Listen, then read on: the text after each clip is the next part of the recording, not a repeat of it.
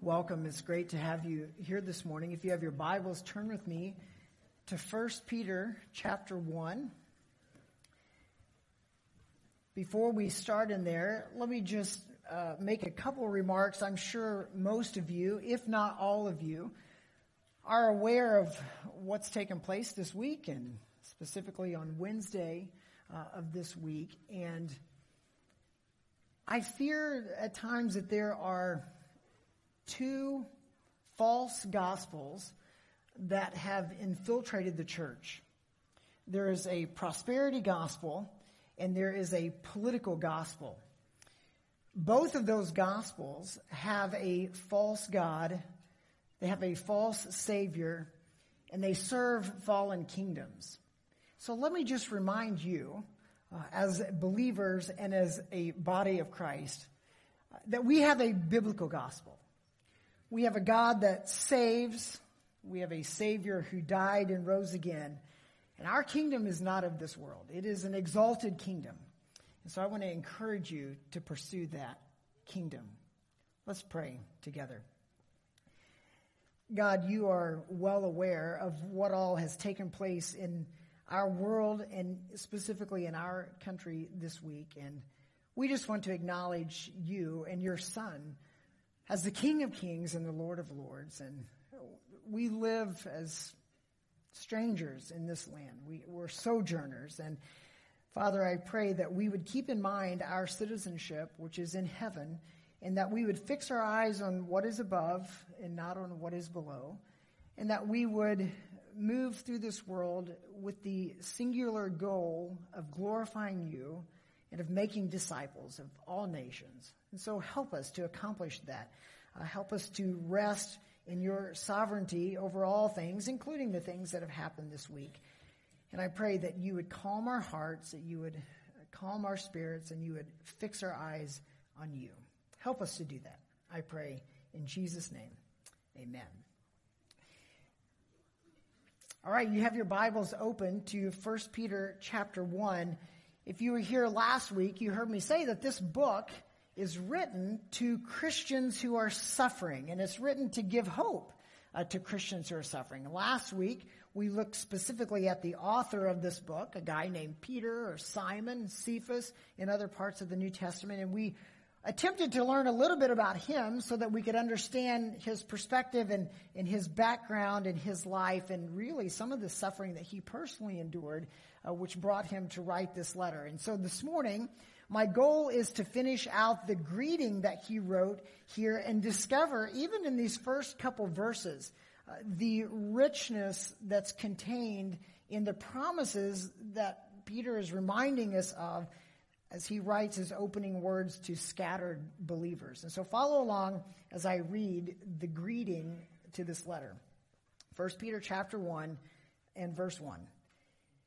Peter, an apostle of Jesus Christ, to those who are elect exiles of the dispersion in Pontus, Galatia, Cappadocia, Asia, and Bithynia, according to the foreknowledge of God the Father, in the sanctification of the Spirit, for obedience to Jesus Christ and for sprinkling with his blood, may grace and peace be multiplied to you.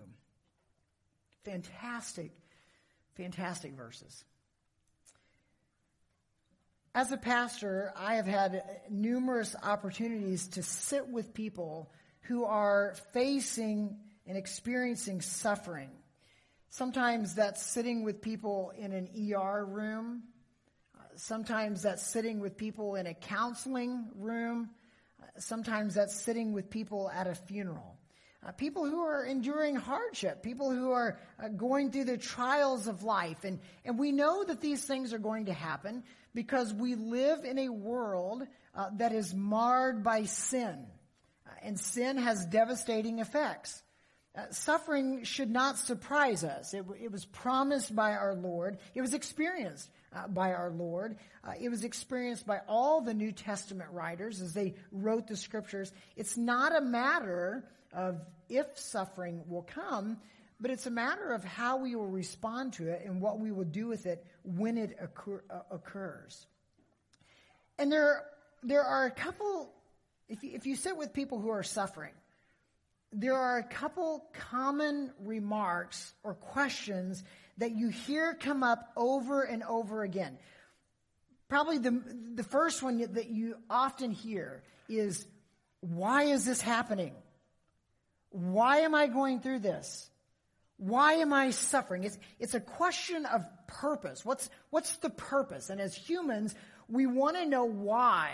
We want to know why am I going through this? That, that's the first thing that we often hear. The second remark that you often hear when people are walking through suffering is something like this. Well, you sure find out who your friends are when you go through something like this. Have you heard something like that? You sure find out who your friends are when you're going through something like this because superficial friends fall away in times of suffering, but true friends remain. They stand close, they're eager to help, they give a listening ear, and they see us through times like that. So, given those two remarks, why did this happen? And who are my true friends?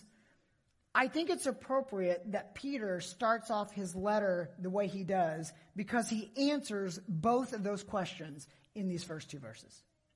He gives us both the purpose of our suffering and he tells us who our friends are as we're facing uh, that suffering. Okay? Wonderful, again, verses. Now, I'm just going to tell you up front so no one's shocked and surprised and scared. Uh, we're going to cross some words and topics and doctrines in these verses that make some people very uneasy.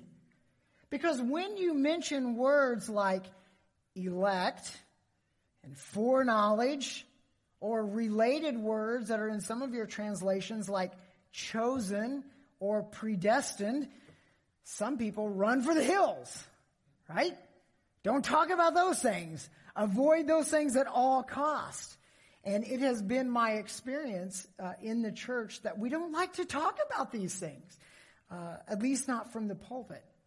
We'll debate them often in Sunday school or in small group, but rarely, if ever, uh, do you hear a clear articulation of some of these doctrines uh, from the from the pulpit. And so, I hope to bring some clarity uh, and meaning and purpose to some of those things. But here's what I want you to know uh, above all else. This is important for you to know uh, when we come to some of these kinds of things. Never, and I repeat, never do the writers of Scripture ever write these things in order to drum up in you angst and bitterness and revolt. Every single time these things are written, and you can go test me on this, every single time these things are written in the New Testament, they are written to bring you hope and comfort and security.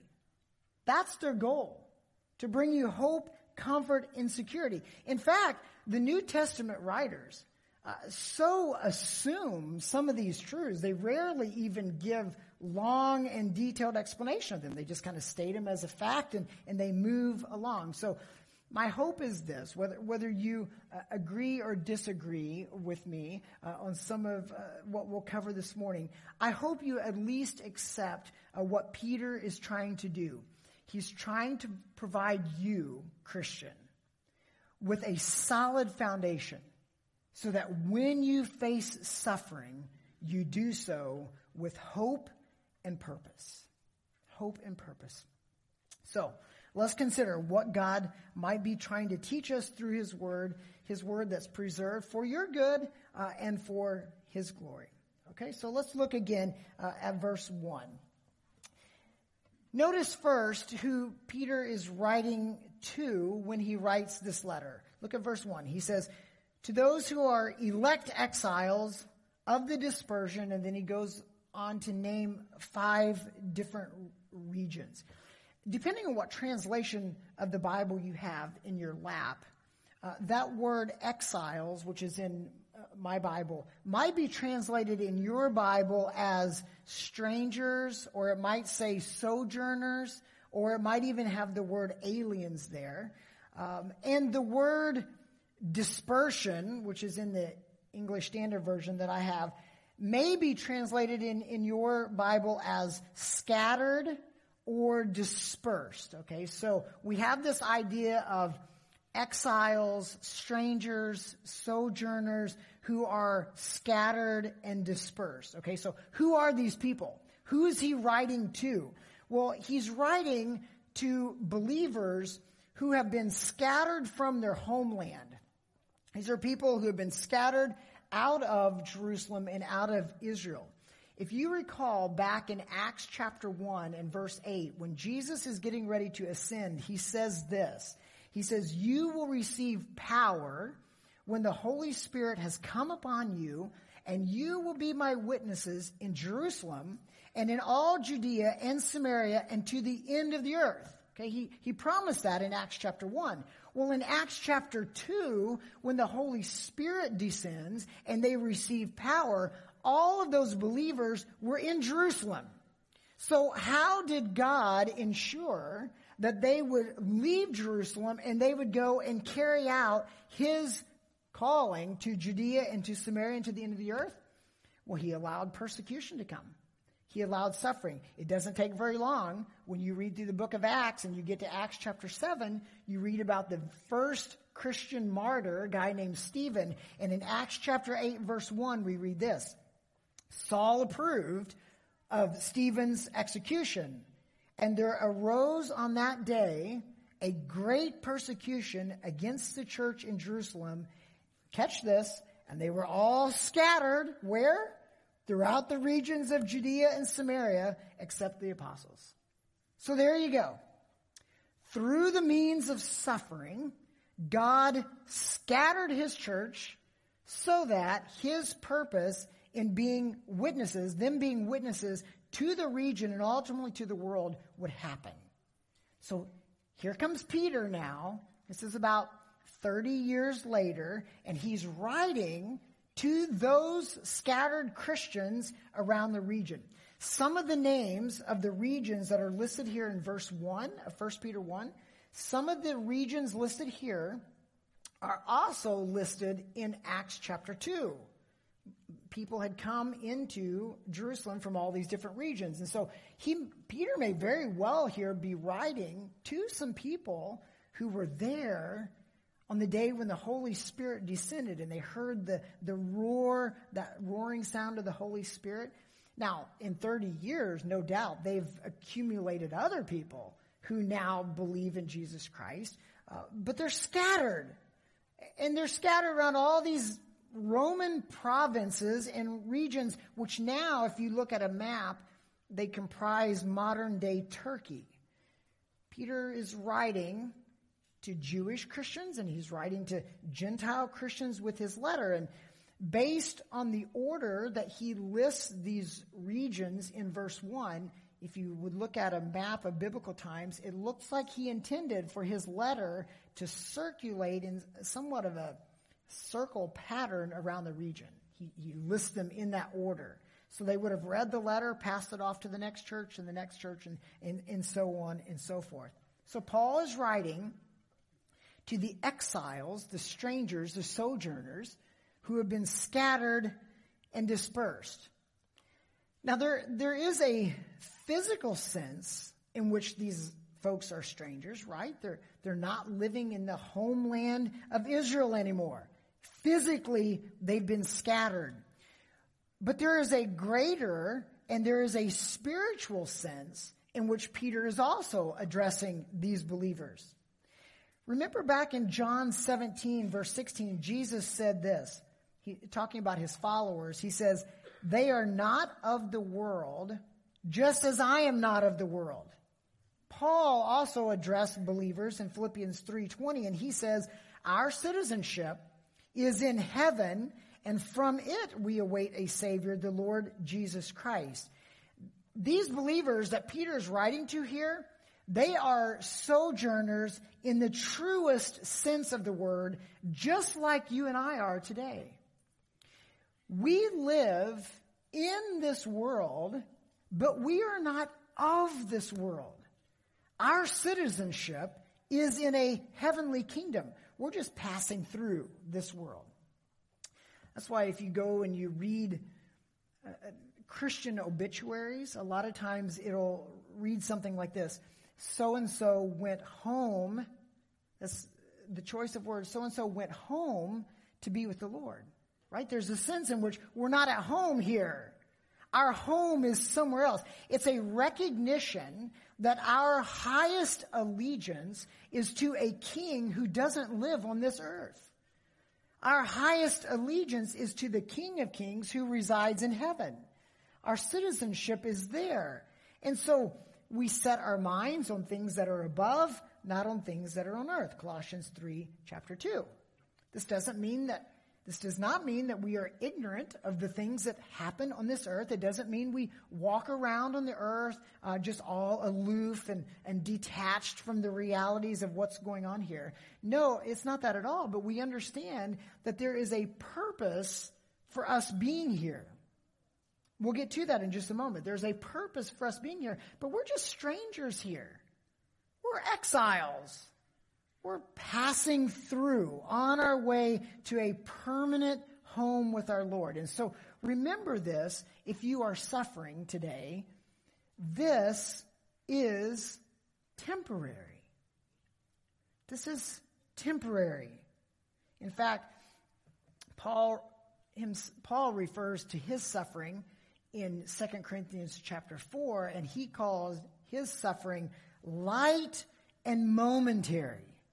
And he says, This light and momentary affliction that we face now is nothing in compared with the eternal weight of glory that's being prepared and preserved for us in heaven. So if you are here this morning and you are suffering, lift up your eyes and fix them on Jesus.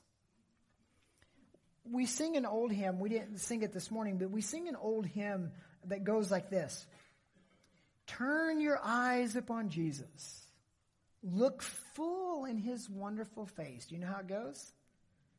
And the things of earth will grow what?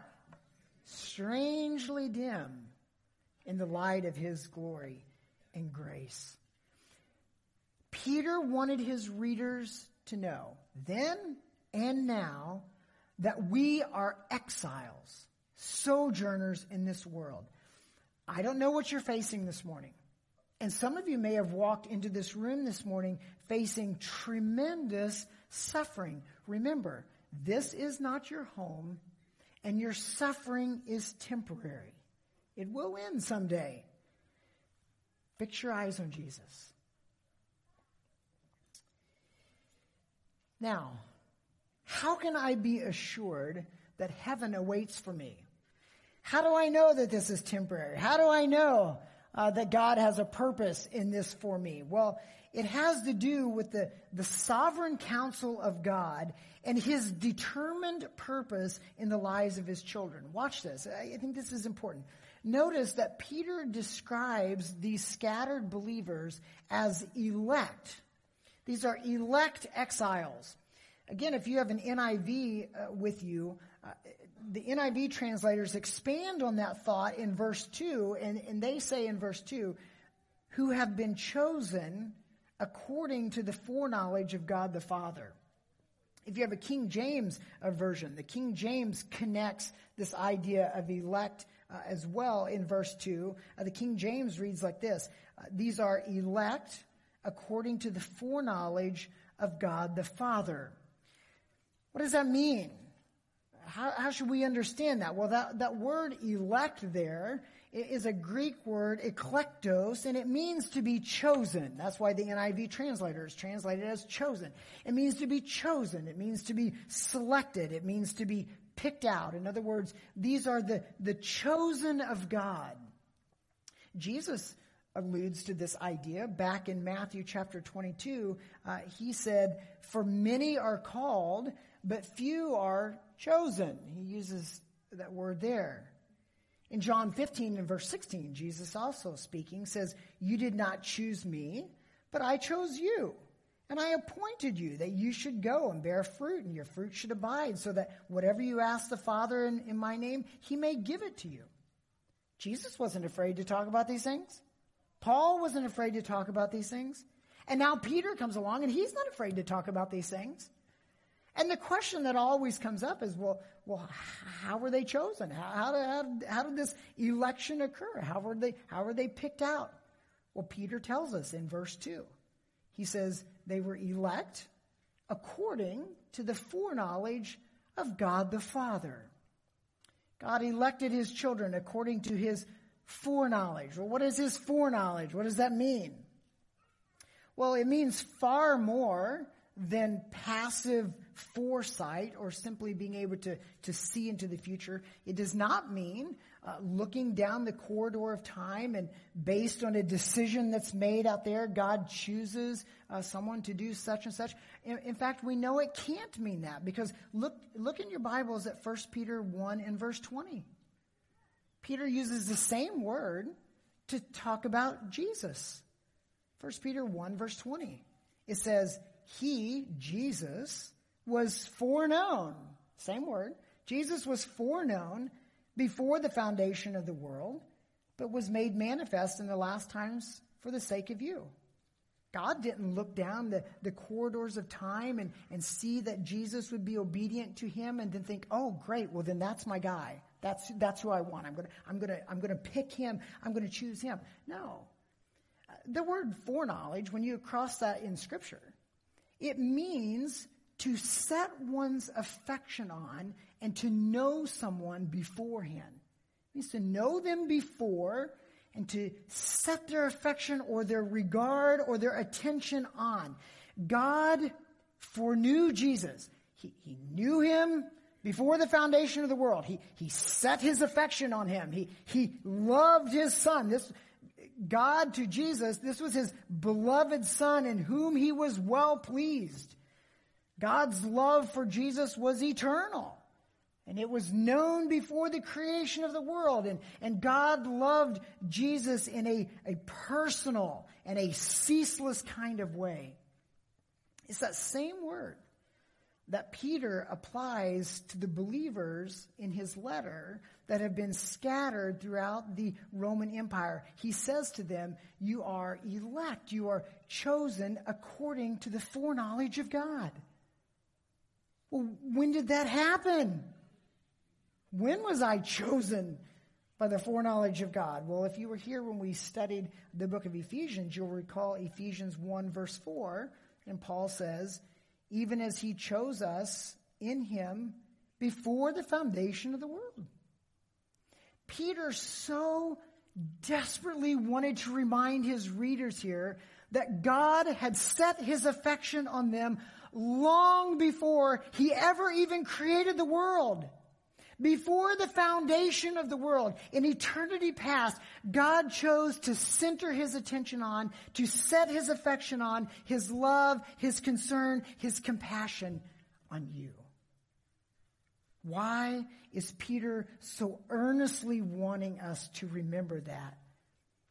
Because that implies that our status as strangers in this world, including all of the suffering that we're going to encounter in this world were all known by God before the world began, and it all came about in accordance with His foreknowledge, and thus, we may conclude, all in accordance with His fatherly love for you. If you listen to Moody Radio, uh, you've heard a guy on there named Steve Brown. Steve Brown says this. He says, if you want to make your problems worse, see every problem as an accident. If you want to make your problems better, learn to see God's hand in them. God loved you. God knew you. And God knew all of your problems before the foundation of the earth.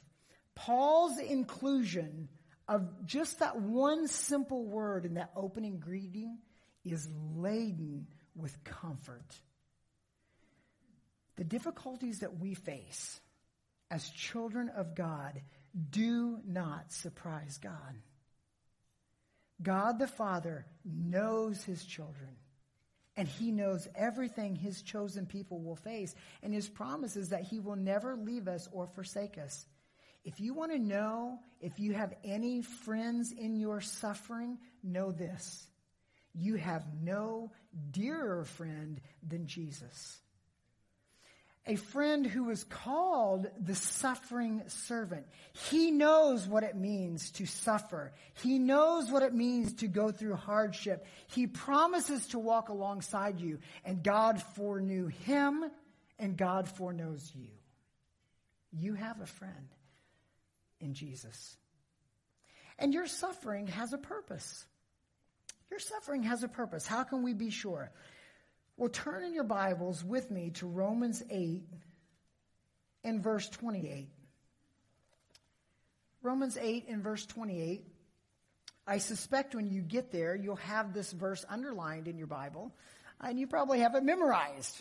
Uh, most good Christians do. You might have this hanging on a plaque somewhere in your living room. Um, Romans 8 28 reads this and we know that for those who love God, all things work together for good for those who are called according to his purpose. Now, notice, it does not say that all things are good. Cancer isn't good. Bankruptcy isn't good. Persecution isn't good. What does the verse say? The verse says, all things work together for good. Well, what's the good then? What is the good for which all things are working together? Well, the good comes in the very next verse. Never divorce verse 29 from verse 28 because it's in verse 29 that we find the good. Romans 8 29. For those whom he foreknew, there's that foreknowledge again. For those whom he foreknew, he also predestined or predetermined to be what? Conformed to the image of his son in order that he might be the firstborn among many brothers. The good that God has in mind when we face suffering is that we would be conformed into the image of Jesus. In other words, when you and I face suffering, it is an opportunity to become like Jesus in the midst of that suffering. That's what Paul says in Romans 8. Well, how does, does Roman 8, Romans 8, how does that tie in with what Peter is telling us in 1 Peter chapter 1. Go back to 1 Peter chapter 1 and, and look again at verse 2. Do the, do the two tie together? Do the two make sense together? Well, 1 Peter chapter 1 verse 2 says this. According to the foreknowledge of God the Father, we've just talked about that, in the sanctification of the Spirit, for what? For obedience to Jesus Christ and for sprinkling with his blood. Stop right there for just a moment.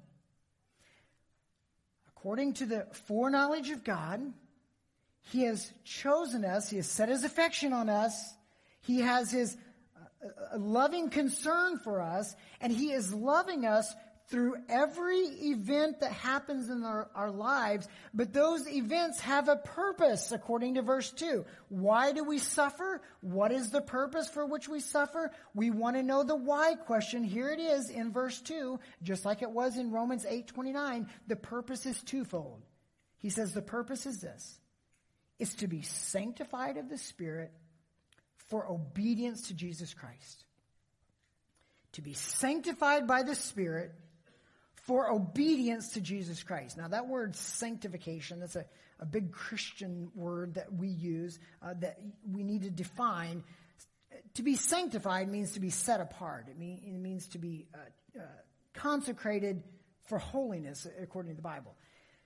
In one sense, we are sanctified when we first become believers. We're, we're moved from the sphere of darkness into the sphere of light. We're set apart for Christ sanctification. We call that initial sanctification. When we first become believers. In another sense, the word sanctification, in the way Peter's using it here, it is a lifelong process. We're continually being sanctified. When we face suffering, whether that suffering is small or whether that suffering is enormous, that suffering allows us to glimpse in our heart. And when we suffer, we can look in our heart and we can say, how am I responding to this suffering?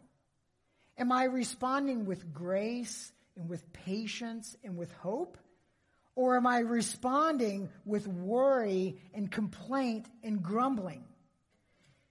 God is going to use that suffering to sanctify us, to, to root out those bad responses and, and build within us responses of Christ. Christ never grumbled when he was on the way to the cross. He asked for relief in the Garden of Gethsemane, but ultimately he surrendered his will to the Father. He said, Nevertheless, not my will, but thine be done. When you and I face suffering, we're given the opportunity to surrender our will to God. God, I don't know why I'm facing this suffering. I don't know why you've chosen for me to walk through this suffering right now. And if it's your will, I pray, please remove the suffering from me. Nevertheless, if it's your will for me to walk through this, then help me to love like Jesus, to serve like Jesus, and to lay down my life like Jesus. Your will be done. Do you see? Peter here is trying to show us that suffering is the opportunity to display obedience to Jesus Christ. So don't despise your suffering. Don't despise what God has asked you to walk through. View it as an opportunity to put on Christ, to display Christ, to grow deeper into Christ who walked the path ahead of you. Let me just answer the question straight on. Why do we face suffering? The long and short of it is like this. Suffering helps make us more like Christ. One of my pastor friends says it like this often, and I, I quote him often. Uh, he describes suffering in this way. He says, God will take you through things you would never take yourself in order to make you into something you could never make yourself.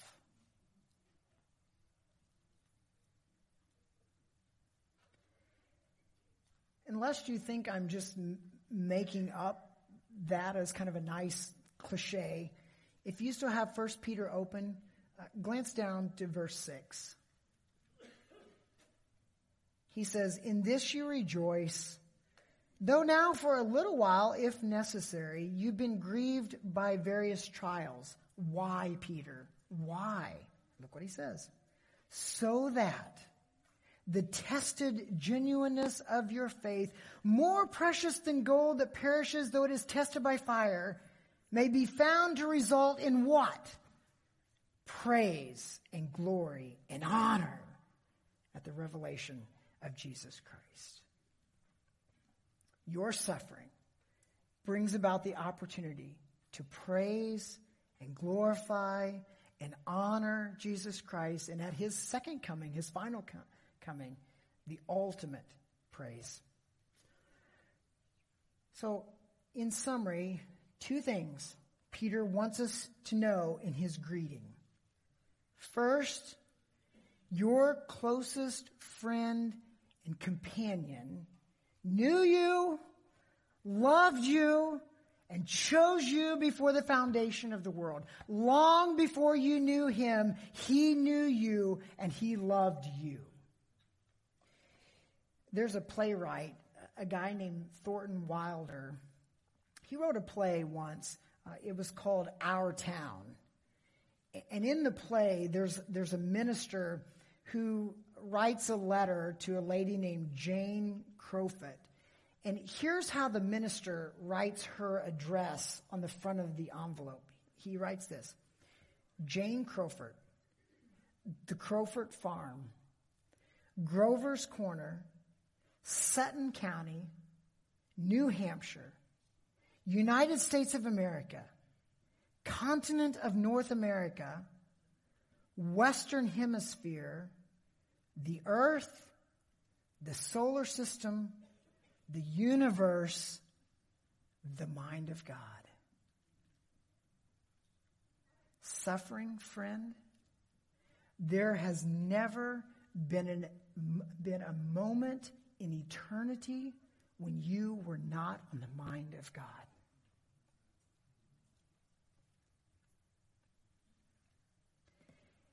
And second, Peter wants us to know there is a purpose in your suffering. And the purpose is to conform you, to bring about your obedience to Jesus Christ. And here's the really neat thing Jesus has walked this road ahead of you. he, he, he's gone before you. You've, you've been sprinkled with his blood, Peter says. And the writer of Hebrew promises you this. For chapter 4, verse 15 we do not have a high priest, so speaking of Jesus, we do not have a high priest who is unable to sympathize with our weaknesses, but we have one who in every respect has been tempted as we are, yet without sin. Therefore, let us with confidence draw near to the throne of grace that we may receive mercy and find grace to help in time of need. Suffer well with Christ because he has gone ahead of you and he will walk alongside of you. So Peter opens up his letter with these wonderful promises and he says, May grace and peace be multiplied to you. And now he's going to unpack it as he finishes writing out his letter. Come back and let's learn more. Will you stand with me? Let's pray.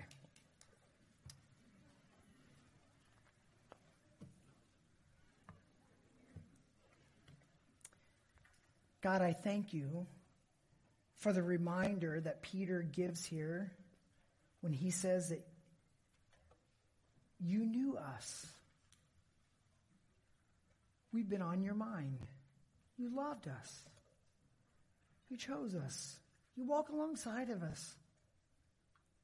You sent your son to die and to rise again for us. And because of his victory, we've been sprinkled with his blood, and now we can walk in obedience as we pattern our lives after Jesus Christ.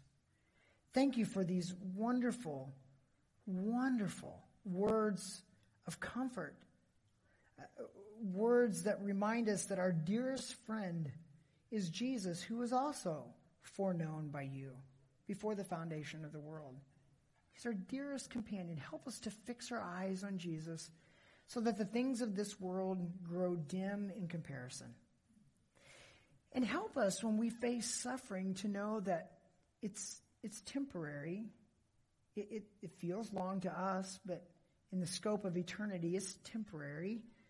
And help us to live in the midst of our suffering in obedience to Jesus Christ. Use our suffering not to pound us down and discourage us, but use our suffering to give us hope that we can be changed to look like Jesus. Help us to suffer well for your name. I pray in Jesus' name. Amen.